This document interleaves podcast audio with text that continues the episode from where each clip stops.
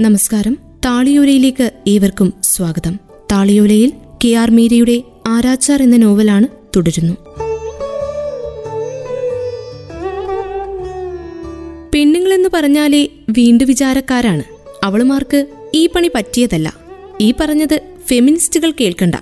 Sanjeev Kumar Mitra I ജിയെ നോക്കി പുഞ്ചിരിച്ചു. ഐ ജി ബാബു അനുവദിച്ചാൽ ഈ പാവം ഫണി ഒരു കാര്യം പറഞ്ഞോട്ടെ. അച്ഛൻ കുറച്ചുകൂടി കൂനി വളഞ്ഞുകൊണ്ട് ചോദിച്ചു. ഞാൻ അവളെ കൊണ്ട് ഇതെല്ലാം ചെയ്യിപ്പിച്ച് കാണിച്ചു തരാം. പോരെ. ഐജി ഞങ്ങളെ രണ്ടുപേരെയും മാറി മാറി നോക്കി. നിന്റെ അച്ഛൻ പറയുന്നത് ശരിയാണോടി? അദ്ദേഹം വീണ്ടും എന്നെ നോക്കി മുറുക്കാൻ ചവച്ചു. ഞാൻ തലകുനിച്ച് അതേ എന്ന മട്ടിൽ നിന്നു. ഇത് സ്ഥിരജോലിയല്ല സഞ്ജീവ് ബാബു. ഐ ജി വീണ്ടും സഞ്ജീവിനെ നിരുത്സാഹപ്പെടുത്തുന്ന വിധം നോക്കി. എല്ലാം അറിയാം അജോയ് ബാബു. സ്ഥിരം ജോലിയല്ല കോൺട്രാക്റ്റ് ആണ് മാസം എഴുപത്തഞ്ച് രൂപ അലവൻസ് മാത്രമാണ് ശമ്പളം. ഏത് സമയത്ത് ജോലിക്ക് വിളിച്ചാലും എത്തിയിരിക്കണം. എല്ലാം ചേതനക്ക് സമ്മതമാണ്. അപ്പോൾ സുഖദേവ് മല്ലിക്കിന്റെ കാര്യമോ? അവനെ കൊണ്ട് എന്തിനു കൊള്ളാം ഐ ജി ബാബു?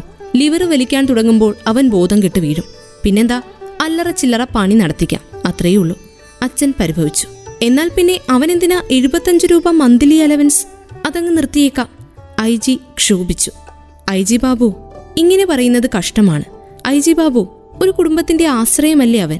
കൊച്ചു കൊച്ചു പണികൾക്കൊക്കെ അവൻ വേണം. ഒരു ആരാച്ചാർക്ക് രണ്ട് അസിസ്റ്റൻസ് വേണം ബാബു. അത് ഞാൻ എപ്പോഴും പറയുന്നതല്ലേ. പിന്നൊരു കാര്യമുണ്ട്.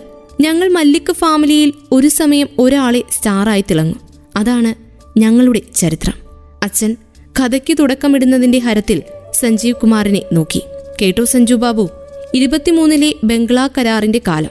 ഞാനിന്ന് ആറേഴ് വയസ്സുള്ള കൊച്ചു ചെക്കനാണ്. ദാദുവിന്റെ കൂടെ കോടതിയിൽ പോകുമായിരുന്നു ഞാൻ. ദേശബന്ധു ചിത്തരഞ്ജൻ ദാസ് ബാബു അന്ന് വലിയ വക്കീലാണ്. അദ്ദേഹം എന്നെ കാണുമ്പോഴൊക്കെ ഒരണ സമ്മാനിക്കുമായിരുന്നു. അദ്ദേഹത്തെ കേട്ടിട്ടുണ്ടോ ബാബു? വലിയ മനുഷ്യൻ. പക്ഷെ എന്തു ചെയ്യാൻ? ഹിന്ദുക്കൾക്ക് അദ്ദേഹത്തിന്റെ മഹത്വം മനസ്സിലായില്ല. ഹിന്ദുക്കളുടെ ജാഥ മുസ്ലിം പള്ളിയുടെ മുന്നിൽ ചെല്ലുമ്പോൾ പാട്ട് നിർത്തണമെന്ന് അദ്ദേഹം കരാറിൽ എഴുതി വെച്ചു. പിന്നെ വേണമെങ്കിൽ പശുക്കളെ കൊല്ലാൻ സമ്മതിക്കണമെന്നും. എന്റെ അമ്മോ എന്തായിരുന്നു അതിന്റെ പേരിൽ ബഹളം?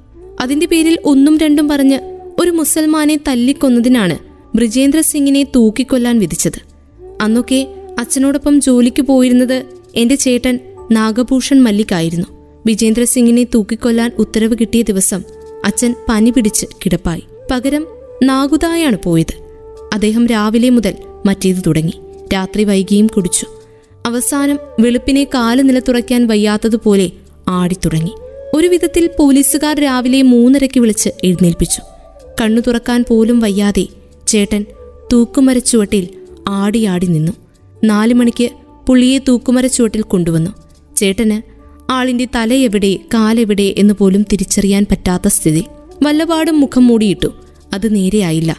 അത് ശ്രദ്ധിക്കാതെ നാഗുത കുടുക്ക് തലയിലിട്ടു. അതും നേരെയായില്ല. ഈ ബിജേന്ദ്ര സിംഗ് ഉണ്ടല്ലോ. ആളുകൾ അയാളെ മൂങ്ങയെന്നാണ് വിളിച്ചിരുന്നത്. അത്ര കുറിയ കഴുത്തും പരന്ന മൂക്കും. മൂക്കെന്ന് പറയാൻ ഒന്നുമില്ല. പക്ഷേ നാഗുദായുടെ കുടുക്ക് അയാളുടെ പരന്ന മൂക്കിൽ കുടുങ്ങിക്കിടന്നു. ആടിയാടി നാഗുദ ലിവർ അങ്ങ് വലിക്കുകയും ചെയ്തു. അച്ഛൻ ഒരു മാത്ര നാടകീയതോടെ നിർത്തി ഞങ്ങളെ നോക്കി. ഹോ സാധാരണഗതിയിൽ കുടുക്കങ്ങ് ഊരിപ്പോരേണ്ടതാണ്. പക്ഷേ ലിവർ വലിച്ചതും പലക മാറി.